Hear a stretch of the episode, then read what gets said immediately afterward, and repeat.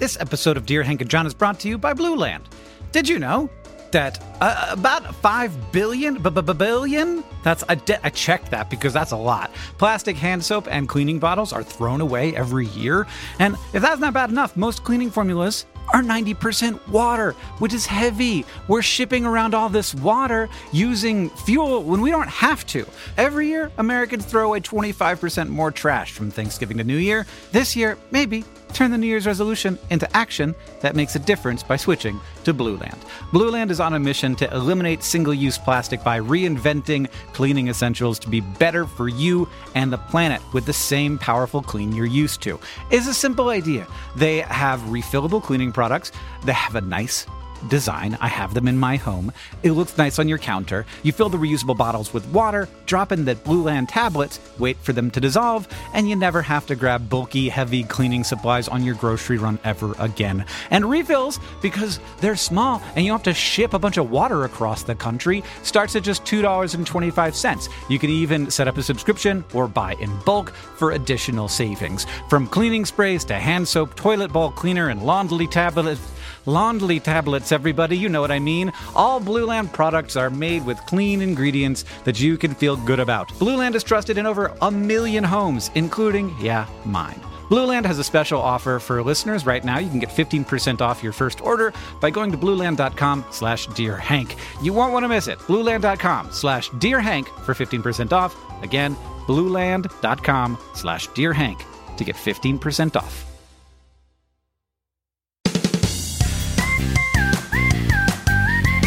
Hello, and welcome to Dear Hank and John. Or as I prefer to think of it, dear John and Hank, we are here on a rooftop deck in Madison, Wisconsin. We're actually at the Madison Contemporary Art Museum, which has excellent shows if you happen to be in or near Madison, Wisconsin. We're on the road right now, but we're not going to let that stop us from making a quiet and somewhat subdued And and possibly illicit. version of Dear Hank and John. At some point, we think a security guard is going to come up here and kick us off of the roof deck. But in the meantime, We're going to start out here on the roof. with a sculpture garden. John, yeah, how do you kill an elephant? with an elephant gun. How do you kill a blue elephant? I know all of these jokes. I have a child. Two of them, in fact, with a blue elephant gun. Yeah. How do you kill a red elephant? You have to choke it till it's blue and then you shoot it with a blue elephant gun. How do you kill a green elephant? You have to embarrass it until it's red, choke it till it's blue, and then shoot it with a blue elephant gun. How do you kill a yellow elephant? I don't know. There are no yellow elephants, you idiot. It's good. It's good. How do elephants hide in cherry trees? How do elephants hide in cherry trees? They have to paint their testicles red. What's the loudest noise in the jungle? What is the loudest noise in the jungle? A monkey taking a bite out of a cherry. Uh, this is definitely appropriate conversation. for How do you- yeah. Madison Contemporary Art Museum? Yeah. How do you know that there's an elephant in your refrigerator? You can't. Foot- no footprints in the butter. Footprints in the butter. That's one of my kids' favorite Yeah. jokes. They just they can't get enough of it. They say foot they can barely get out the words footprints in the butter before they start laughing. Oh, there's a truck that's coming by. I don't know if y'all can hear that. It's, And a it's- plane, too. It's both a truck and a plane. We're being attacked from above and below. Not to mention the nearby crickets. It's a soundscape. It's what they call in the radio business the soundscape. I don't know if you can hear the wind, but there's also a very pleasant wind just wafting It's past nice, us. gentle wind and a cricket nearby as well. This is the opposite of your usual episode of Dear Hank and John. What we're really trying to get you to do is just calm down. The world is Yeah. loud and a little terrifying, but there are still crickets. There is still wind Yeah. on the face. And there are still apparently abandoned public spaces where you can just sit and see no one. This is a really good art museum, and I'm kind of bummed out that there aren't more people here right now. No one. It seems like the time. It's perfect Uh, time for Yeah, this. people, people, please come to the Madison Contemporary Art Museum. It's great. John, this first question comes from Kyle, who asks Dear Hank and John, I'm studying chemistry at university and I love it, especially when I got to talk about my research with others. My parents both work in marketing and have accepted that much of what I'm studying goes clear over their heads. But nonetheless, they're generally interested in what I do. When I tell them about a new project I'm working on, every time they ask without fail, Are you safe? Yeah. There are many systems in play in my lab to keep me safe while I work with my nasty little friends, but I worry that the words flesh eating bacteria will override my parents' interest in my work. Mm, yeah, I mean, they certainly override my interest in your work, Kyle. I was all on board with a, an answer where I was going to say, Oh, Kyle, your parents love you, and they just want, Kyle, get the hell out of that lab. Uh, Kyle actually came to see us in Madison, so Oh, thanks for coming. and nice to see you last night, Kyle. I hope that uh, you had a good time. Is there another way to communicate the gravity and excitement of my research on flesh eating bacteria that won't cause my parents worry? Well, you gotta create a euphemism for flesh eating bacteria, just like skin munching bacteria. I was going to say something that's adequately technical that your parents won't also won't understand what it means. Yeah, Like uh, it's not the technical name. necrotic fasciiosus. Oh god, that also that's worse. It does sound bad. Is necrotic fasciosis a thing? If, if it is, It's it- similar. You know about a thing called necrotic fasciosis. The words ring a bell in my head, but I don't know exactly what they mean. You know, Yeah, I've done a lot of Googling over the years. you had a zit one day, Yeah, and you were like, I, I know. There, there aren't a lot of disease processes I haven't researched, at least a little. So, Kyle, the answer to your question is that you got to talk about your work in a way that's adequately vague. Mm-hmm. So, when I ask Hank to explain concepts to me in the sciences, which I genuinely have a third or fourth grade level understanding of, but also an interest in. but also an interest in. It's the same way I feel about skateboarding. Very interested in it, not a lot of talent for it. Yeah. I, I, I usually ask Hank to, to simplify more, and then if I need him to simplify less, that makes me feel good. So I would start with being like, so listen, mom and dad, there are, believe it or not, things that are alive that are too small to see. And just go from there. Or, or Kyle, maybe you can convince your parents that you don't have flesh, and be Oh. like, "No, I'm immune." No, don't worry about it, mom and dad. I am, as it happens, an artificial intelligence. Yeah. I- When, when you sign up to work in this lab, they replace all your flesh. That's the first step. they took out all my parts. This next question comes from Elliot, who writes Dear John and Hank, I live in a small house with six other college students. We love each other a lot, and I'm very grateful to this found family that we've built together. Oh, that's great, Elliot. However, one of my housemates really wants to get a crock pot, an idea that I hate. I have no idea why I can't stand the thought of having a crock pot in one of our cabinets. How do I tell my housemate that they cannot, under any circumstances, purchase a crock pot? I think that you may be confused about what a crock pot is. It's not just like the shoes. It's What? not like just pot for those croc shoes, the sandals. Oh yeah, it's not just for cooking crocs. no, It's, it's, for cooking lots of different things. Yeah. The other thing that I'm concerned about, Elliot, is that you might think that a crock pot is some sort of like uh, very small nuclear weapon or a drug thing for Yeah. meth. Yeah, it's not. It's not. uh, a crock pot is uh, just a way of, uh, just an I- item for cooking food. Maybe is it better if you call it a slow cooker because they started doing that. And They were like, I don't think people like the word crock pot. I think people are upset by the word crock pot. The crock pot people. Yeah. And they then the people were like, I re- I know what's up. We should call it a slow cooker. Which to me is like, I also hate this because I want food pretty much immediately the moment I start to cook it. Well, the great thing about a slow cooker, though, is you just like put it in the slow cooker, you go to work, you come back, and it's all whatever cooked. People who can think that far ahead astound me. Oh, I can think that far ahead. I, I love to plan out what I'm going to eat in a day. It's one of the highlights of my day. Oh man. All right, so what you're going to do, Elliot, is you're going to let your housemate get the crock pot. so because you you are being the you're the weird one here. Uh, no offense. Don't ruin your amazing found family over a crock pot. Like, I can't, I literally can't think of a worse reason. Yeah, you you seem really into your found family. I Yeah. think that you should support them. I feel like Hank is much further from the mic than me. I feel the opposite. Let's just have some quiet time, real quick. Let's Oh, just listen to the sounds. Yeah.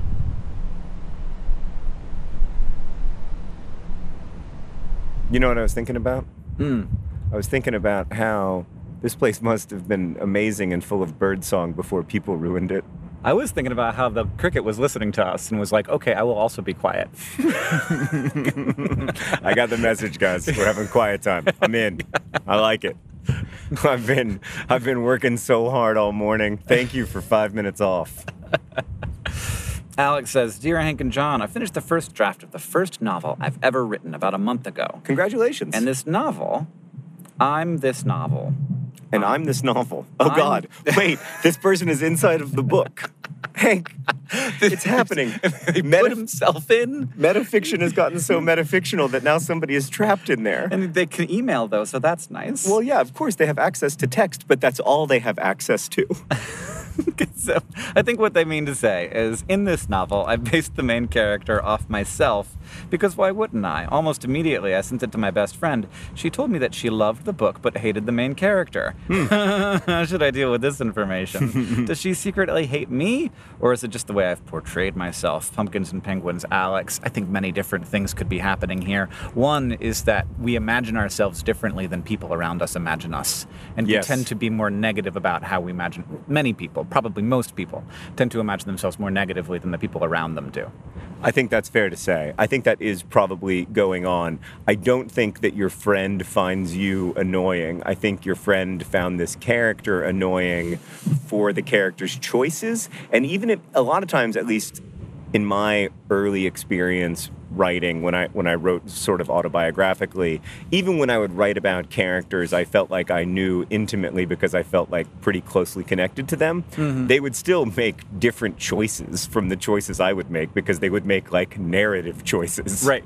because it would be important to the plot. Yeah. Yeah. And so like they would do things that I wouldn't do that maybe weren't likable Yeah. because I wanted the character to come across a certain way. The real question is did you intend for the main character not to be likable? Because if not, that may be a problem or it may just be one reader read it that way. Yeah. I, I also think that we sometimes hope for more out of book characters than out of real people.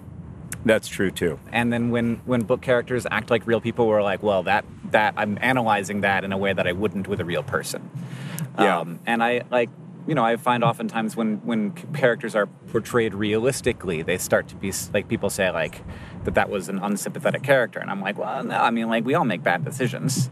Yeah, I I don't know when we introduced this idea that characters exist primarily on a likability unlikability uh, spectrum. Yeah, like that's, yeah, yeah, yeah. because I don't find that spectrum that interesting or that important. Like, is Hamlet likable? is not the most interesting question that Hamlet has to offer us. Yeah, I think that there's a lot of uh, sort of superheroes in fiction, and when it's Yeah. when the person isn't Jason Bourne, it's Right. like, oh, well, I want to, I kind of want to see like an ideal person, not like a real person.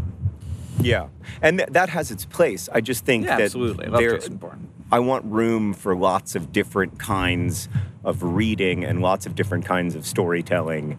And I worry that when we put everything on that axis of likability, unlikability, we lose a lot of the richness of what story can do for us. Yeah. This next question comes from Veronica, who asks, "Liebe Grünbrüder." Was Oh, that yeah. good German? That I mean, it was the best. I, I- are you fluent? I moved out of my best friend's. Do you know, do you know what it means? I imagine it says it means dear Green Brothers. I think it means hello, idiots.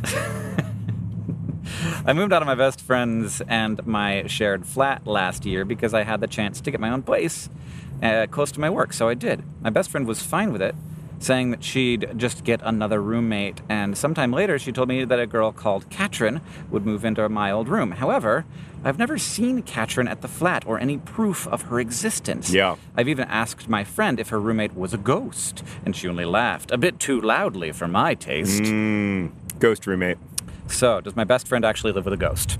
of course. N- no, what's happened is that your roommate has cracked the ultimate roommate code, which my friend Shannon and I cracked in Yeah. the year 2002. I still remember the day. Um, we were interviewing potential new roommates, and Dan, the architect, came over and he interviewed. And I hope I hope Dan, you'll forgive me for telling this story. he said, "Listen, I am Catholic, and uh, my girlfriend is Catholic, and our four parents are Catholic, and therefore I need to rent a room in an apartment."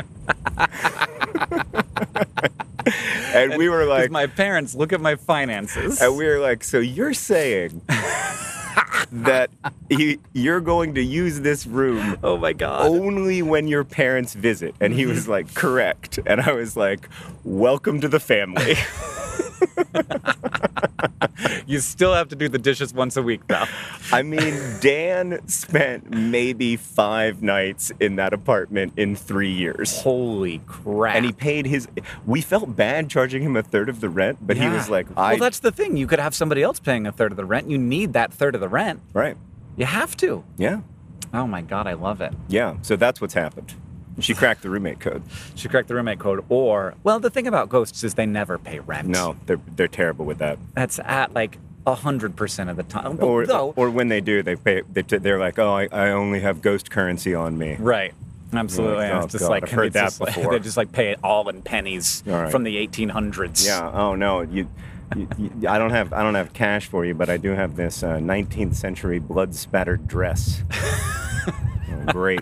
Thanks. I've got this out of tune piano. Yeah, I'll take that to the pawn shop. See what I can get for it. Just drop it from the ceiling every once in a while for you. Can a ghost be like my roommate in college and accidentally leave a piece of chicken between the newspapers and the recycling for three months? Hmm. I mean, no is because they don't exist. Yes, and Sorry. I want, uh, okay. Yes, ghosts can leave chicken, and I hate improv. Both are true. I had a Big Mac under the bed of my freshman dorm that arrived under the bed of my freshman dorm in October and departed from under the bed of my freshman dorm the day that I moved out of that dorm in May. Mm-hmm. It was a seven month Big Mac. that's amazing. It was a dark time. I am so glad you made it through, John. Oh, oh, that me. What a weirdo. All right, let's answer this question from Sydney. I don't know if this is our mom or a different Sydney. But Sydney writes Dear John and Hank, how did conspiracy theories get created and circulated before the internet? Like now we have Reddit and Tumblr and fake Instagram videos for it. But how did conspiracy theories get bigger than a few people before the internet? P. Sherman, 42 Wallaby Way, Sydney. it's, a, it's a top class Finding Dory joke. Oh, good. So I was just at the farmers market here in Madison, Wisconsin, and there were a number of people who wanted me to stop by their booths. Uh, talking, they weren't really booths. I think that they are sort of free speech in it down there, talking about one thing or another. Um, and that's not really an internet activity. They were really, there was a, a, a dinosaur found at the bottom of the deep sea that disproves evolution. And Oh. they wanted me to know about it. Right.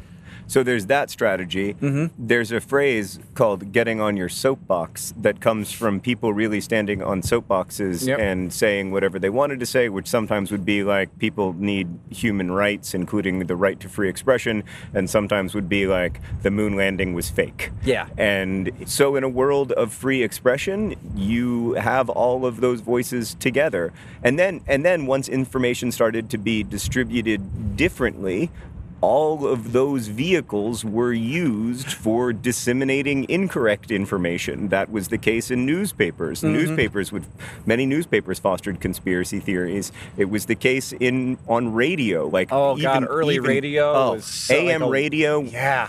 AM radio during our childhoods, like that's how you found out that like Nixon was married to an alien and Yeah. and, and Nixon's daughter was half alien. And it's the same, uh, you know, like it's it's funny to be like, how did you, ideas spread before the internet? The same way, like books, people wrote books about how the Kennedy assassination was faked, and people talked about it, and like information spreads. Like, Yeah. it doesn't it like information spreads more efficiently now. Yes, but Right. it always spread. And like the story of the human is like the story of being able to spread information more efficiently and quickly Right.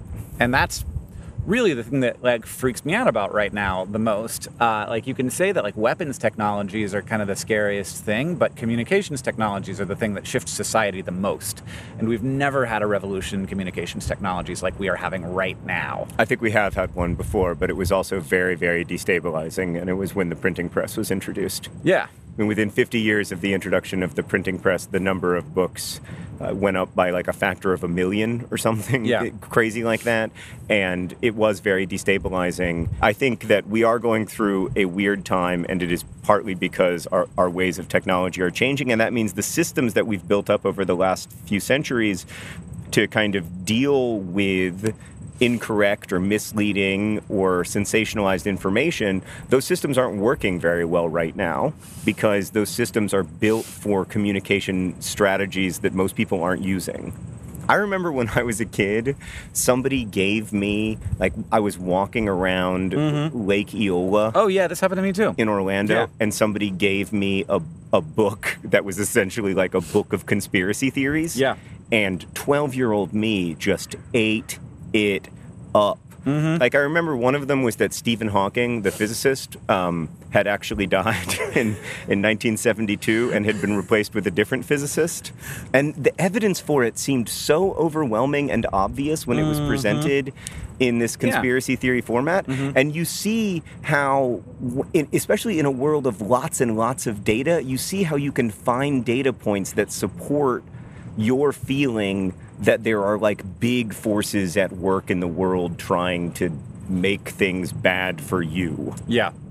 Yeah. And I think like it's very appealing to be able to think you know something big that other people don't. It's sort of like a shortcut to being powerful. Right. Or at least in your own sort of like com- comfortable in your own power and it's sort of a shortcut to feeling smart. Yeah, well, you're in on something that other people Yeah. don't know about. Mhm. It's the, I, the the phrase in our childhood was sheeple. You know that like yeah, they still use that one. do they still say that? Yeah. Sorry, I haven't. I'm, I'm not not familiar with the, what the kids are doing. This is a really important question, John, that I don't think that we've really covered Okay. adequately. That people, it probably uh, many people have it. Dear Hank and John, I was recently scrolling through your most popular Vlogbrothers videos and noticed that nine of the 14 of your top videos have to do with giraffe mating or another type of animal. Yeah. I found this particularly odd as you have both made, in my opinion, much more interesting content. So. I guess my question is why are your most viewed videos all about giraffe sex? Who finds that appealing? Giraffes and geraniums, Christina. Who finds that appealing? First of all, giraffes are fascinating. And giraffe mating habits are especially fascinating because male giraffes hit female giraffes in the bladder and then drink their pee to find out if they're ovulating. Like that's the kind of stuff that in 2007 America's 14-year-olds found it irresistible. Yeah, no, not just America either. We were that, that video was huge all over the world. It's true. It's really our only global hit.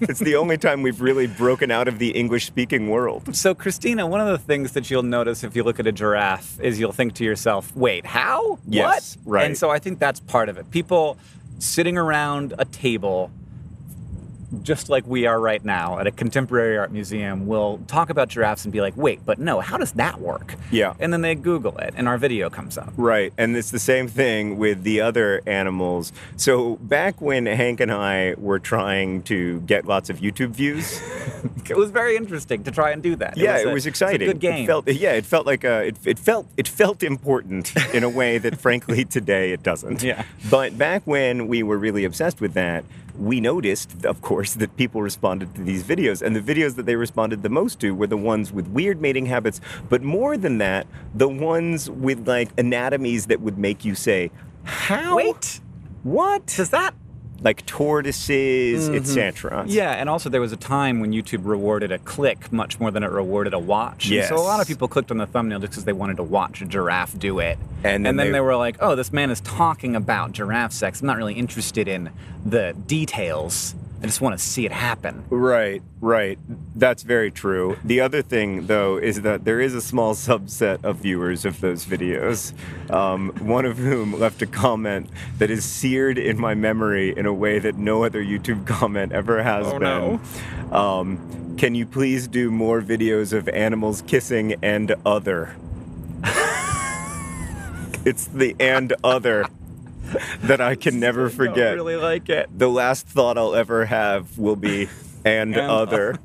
All of my other memories will be gone. I'll be alone in a nursing home, Oh my and my eyes will flash open, and those will probably be my accidental last words.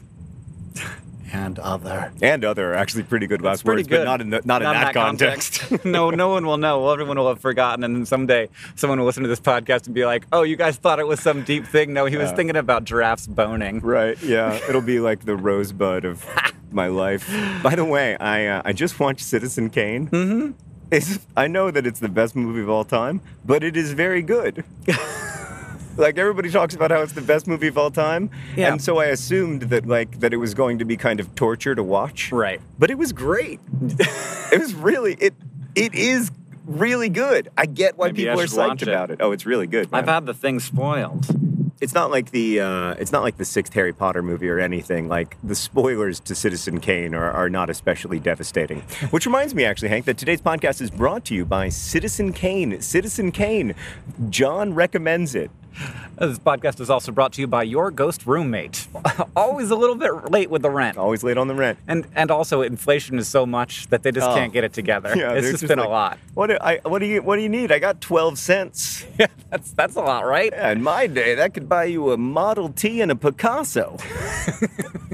Today's podcast is also brought to you by the Madison Museum of Contemporary Art. The Madison Museum of Contemporary Art, the unwitting hosts to our episode of Dear Hank and John. And this podcast is brought to you by Skin munchy Bacteria. Oh. Skin munchy. So, we all know there are things in life that you have to compromise on, but there are two things that you shouldn't compromise on. One is name brand Dr. Pepper. The off brand stuff just doesn't hit the same. And another is, of course, your health. So don't go back to that one doctor who uses your appointment to catch up on the latest headlines or their family group chat or their crossword puzzles just because they're available right now or take your slightly sketchy insurance. Instead, check out ZocDoc, the place where you can find and book doctors who will make you feel comfortable, listen to you, and prioritize your health. And you can search by location, availability, and insurance. So literally no compromises here because with ZocDoc, you've got more options than you know. ZocDoc is a free app and website where you can search and compare highly rated in network doctors near you and instantly book appointments with them online. You can filter specifically for ones who take your insurance, are located near you, and treat basically any condition you're searching for. And the typical wait time to see a doctor booked on ZocDoc is between 24 and 72 hours. So go to ZocDoc.com slash Dear Hank and download the ZocDoc app for free. Then find and book a top-rated doctor today. That's ZocDoc.com slash Dear Hank. ZocDoc.com slash Dear Hank. Bacteria. It's cute. Necrosis. John, this question actually comes from our show last night. We didn't get to it, but it was somebody in the audience who sent this one in. It's from Trisha, who asks Dear Hank and John, Mamma Mia is my favorite movie, and it's slowly becoming my only personality trait. How can I stop relating every situation in my life to the plot or songs of Mamma Mia? That being said, my ambulance song would be SOS by ABBA. Here's the thing. This is actually a pretty easy one to solve because I've been in this boat before where you love something so much that it becomes difficult to talk or think about anything else. Yeah. So the key to this solution is watching the movie Mamma Mia 2, Here We Go Again. because then you'll never you'll never talk about Mamma Mia again. I like. Is it here we go again? Here I go. Here we go I, again. I believe it's called Mamma Mia 2, Here We Go Again. here we go. Yeah, Uh, I guess but the subtitle should have been Mamma Mia 2, All the Dads. Every dad. The subtitle should have been Mamma Mia 2. Hank actually didn't realize that the dads were going to show up. And that 100% surprised him so much and he cried. I'm concerned that I might have I might have stolen that joke. Okay. I'm searching for Mamma Mia 2, All the Dads, and I'm not seeing anything. But if I stole that joke, I'm sorry to whoever I stole it from. but do you ha- have this in your life sometimes where you get so into something that Yes. everything seems to relate to it? That's the music video for S- Smash Mouth All Star. Of course, for me, it's usually a breakup. you know, Yeah. like I'm sure you remember this, Hank. Yeah, like yeah, after my big breakups for six six months to a year, Mm-hmm. no matter what someone said, I would be like, "Oh, that reminds me of my heartbreak, which is ongoing and omnipresent." One time, I saw someone open a car door, and I thought to myself, "She opened a car door just like that." Oh my god. So that's the key, though, is just get your heart broken and you'll stop thinking about Mamma Mia. As we have said before, diversify your identity. Diversify- There's more in the world than Mamma Mia. This next question comes from Iris, who we did meet last night, I remember, Yes, they were nice. Uh, Iris, it was great to meet you. who asked Dear Hank and John, how would fandoms and online communities be impacted by a devastating worldwide apocalypse level event? Oh, that is a great question. that how would different fandoms respond to the apocalypse? Yeah. So I'm gonna I'm gonna reveal my bias here and say that I, I genuinely think the Harry Potter fandom would Yeah, come together. come together and like work. They do this. They do the spell that goes up into the sky, and they'd be like, "Everybody gather around." Yes. I think it's called periculum, which is something that I That's shouldn't know. That's a deep cut. Yeah. then Just you gather at Jo Rowling's house. Hey, we're big fans. We've heard. You, we hear you have stuff. you uh, we believe you have resources uh, which are now in short supply. um, then there's the like contemporary young usually Oh, no. shirtless Oh YouTuber. no! Oh no! Yeah, where the guy's like, "So y'all, wild day yesterday, right? So many people died. It was like super sad." Hey everybody, what's up? Uh, really, I mean, half the human race gone in one. Yeah, it's crazy. So merch link in the bio. but uh, man, I just it's a tough, tough day for everybody. But you know, if we're looking at it honestly, also kind of a great day, right? Uh, maybe a good day to get a "Today is a great day" T-shirt. I think. I think the uh, AM radio fandom would do really well. Oh God, they would. I mean, the AM radio people would just be. They would get on on AM radio and they would be like, "I told you so." oh my God, I've been talking about this for fifty years. It fine. They would have that like weird glee that sometimes people have when bad things happen that they've been predicting. Oh yeah. That's the worst thing about thinking something bad is going to happen is that when it happens, you're like, "See." And it's like I shouldn't have a good feeling today. No, you don't want to be. You, you, No. you never want to be gloating in the face of tragedy. No, It's never. the it's the worst look. Yep. But no, I think the AM radio community would crush it. Also, crushing it, of course, the survivalists who would live an extra three weeks but then still die like the rest of us. yeah. I think that Iris, you are optimistic about the ability of internet systems to survive an apocalyptic event. Yeah. The cloud would cease to be cloudy very rapidly. Right. One of the weird things that would happen is that the last YouTube video, it's very possible that the last YouTube video would have absolutely nothing to do with whatever the cataclysmic Of- event yeah. was. Oof. The last YouTube video ever uploaded might be somebody like, hey, you'll never guess what my cat did today. Yeah. And then, like, click. Oh, well, look, uh, I think that we're not going to go extinct as a species. Yeah, I do sometimes feel like I need to reassure people about this Yeah. because there there is this eschatological anxiety that I, I remember I remember happening before. I remember it happening in the 1980s when I was a kid and we would have to do these drills where we literally got under our desks to mm-hmm. prepare for a nuclear bomb attacking Orlando, Florida. Yeah. And there was an expectation that at some point in the next few decades there would be a cataclysmic nuclear war and there was a lot of anxiety about the end of the human species and people feeling like they didn't want to have kids when the human species was about to end. And now we are facing a lot of that same anxiety. And I do not in any way want to minimize our problems because I think our problems are real and in some cases they are existential. But I also think that we are not about to go extinct. Civilization is not about to end, barring something, you know, very unforeseen, like a you know, yellow Meteorite or meteorite or Yellowstone Yellowstone, super- super volcano Yeah. or a disease that spreads quickly through the world because we refuse to fund primary healthcare systems in impoverished countries because we don't think that people are people. Short of that, I really do think we are going to be able to adjust. Hmm. Every other time people thought the world was about to end, and they have thought it many, many times, they have been wrong. Now, eventually, they will be right, but not today. So the wind, uh, the wind's starting to pick up, as you may be hearing, uh, and that means that it's time for the news from Mars and AFC Wimbledon. Hank, I'll go first. AFC Wimbledon played maybe the only team in League One that's definitely worse than us. Accrington Stanley got a red card, and we tied. we tied. We got our first point of the season. There's two ways of looking at this. One way is that after three games, we've only got one point. Another way is that we are in 18th place, well out of the relegation zone. uh, in no small part thanks to Bury and Bolton Wanderers having respectively negative 12 and negative 11 points. So, AFC Wimbledon not doing well, definitely alarm bells going off. I, I would say at this point we're looking at a level nine crisis. So it's not catastrophic, it's not cataclysmic, but boy, I want to stay in League One for one more season. And a news from Mars, John, Elon Musk uh, really w- apparently wants to nuke Mars. Yes. It's back. It's a sign of it's a sign of the tremendous stability he has as an executive and as a person.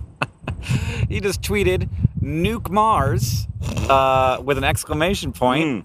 Uh, it's got uh, 230 39,000 likes, so apparently that's how you get big on Twitter. It's just you want to nuke Mars. Of course, the plan to nuke Mars is to introduce a lot of energy to the system, potentially evaporating a lot of the carbon dioxide ice, which would create a larger greenhouse effect, which would increase the overall warmth of the planet and also potentially the atmospheric pressure, which would make it easier to live on the planet. It certainly wouldn't make it so that we could like walk around or anything. That's the idea. No one has any idea if it would work but there's only one way to find out, which is to nuke Mars.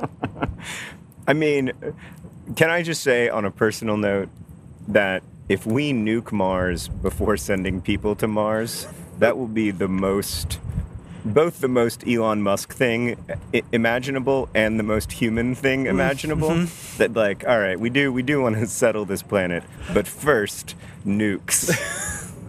like I understand the reasoning behind it, but it just seems to me like we don't have nearly enough information to make Yeah. that even a remotely good idea. yeah, well, uh, we've never engineered a planetary system, uh, except for the once. We're doing it a little bit right now here on Earth. yeah, uh, and- not on purpose, but it's Yeah, happening. yeah. Uh, my worry is that if we nuked Mars and it worked, we'd just nuke everything else. Like- Nuke Jupiter. Nuke Hashtag Ju- nuke Jupiter. Nuke Jupiter. Hashtag nuke the sun. it worked on Mars. Maybe we could live everywhere. Oh, hey, come over and say hi. podcast. yeah, so that's that's the news from Mars. Uh, we've oh, we've we, we've just been spotted by some friendly people who I think are going to come over and uh, say a quick hello. Hold on.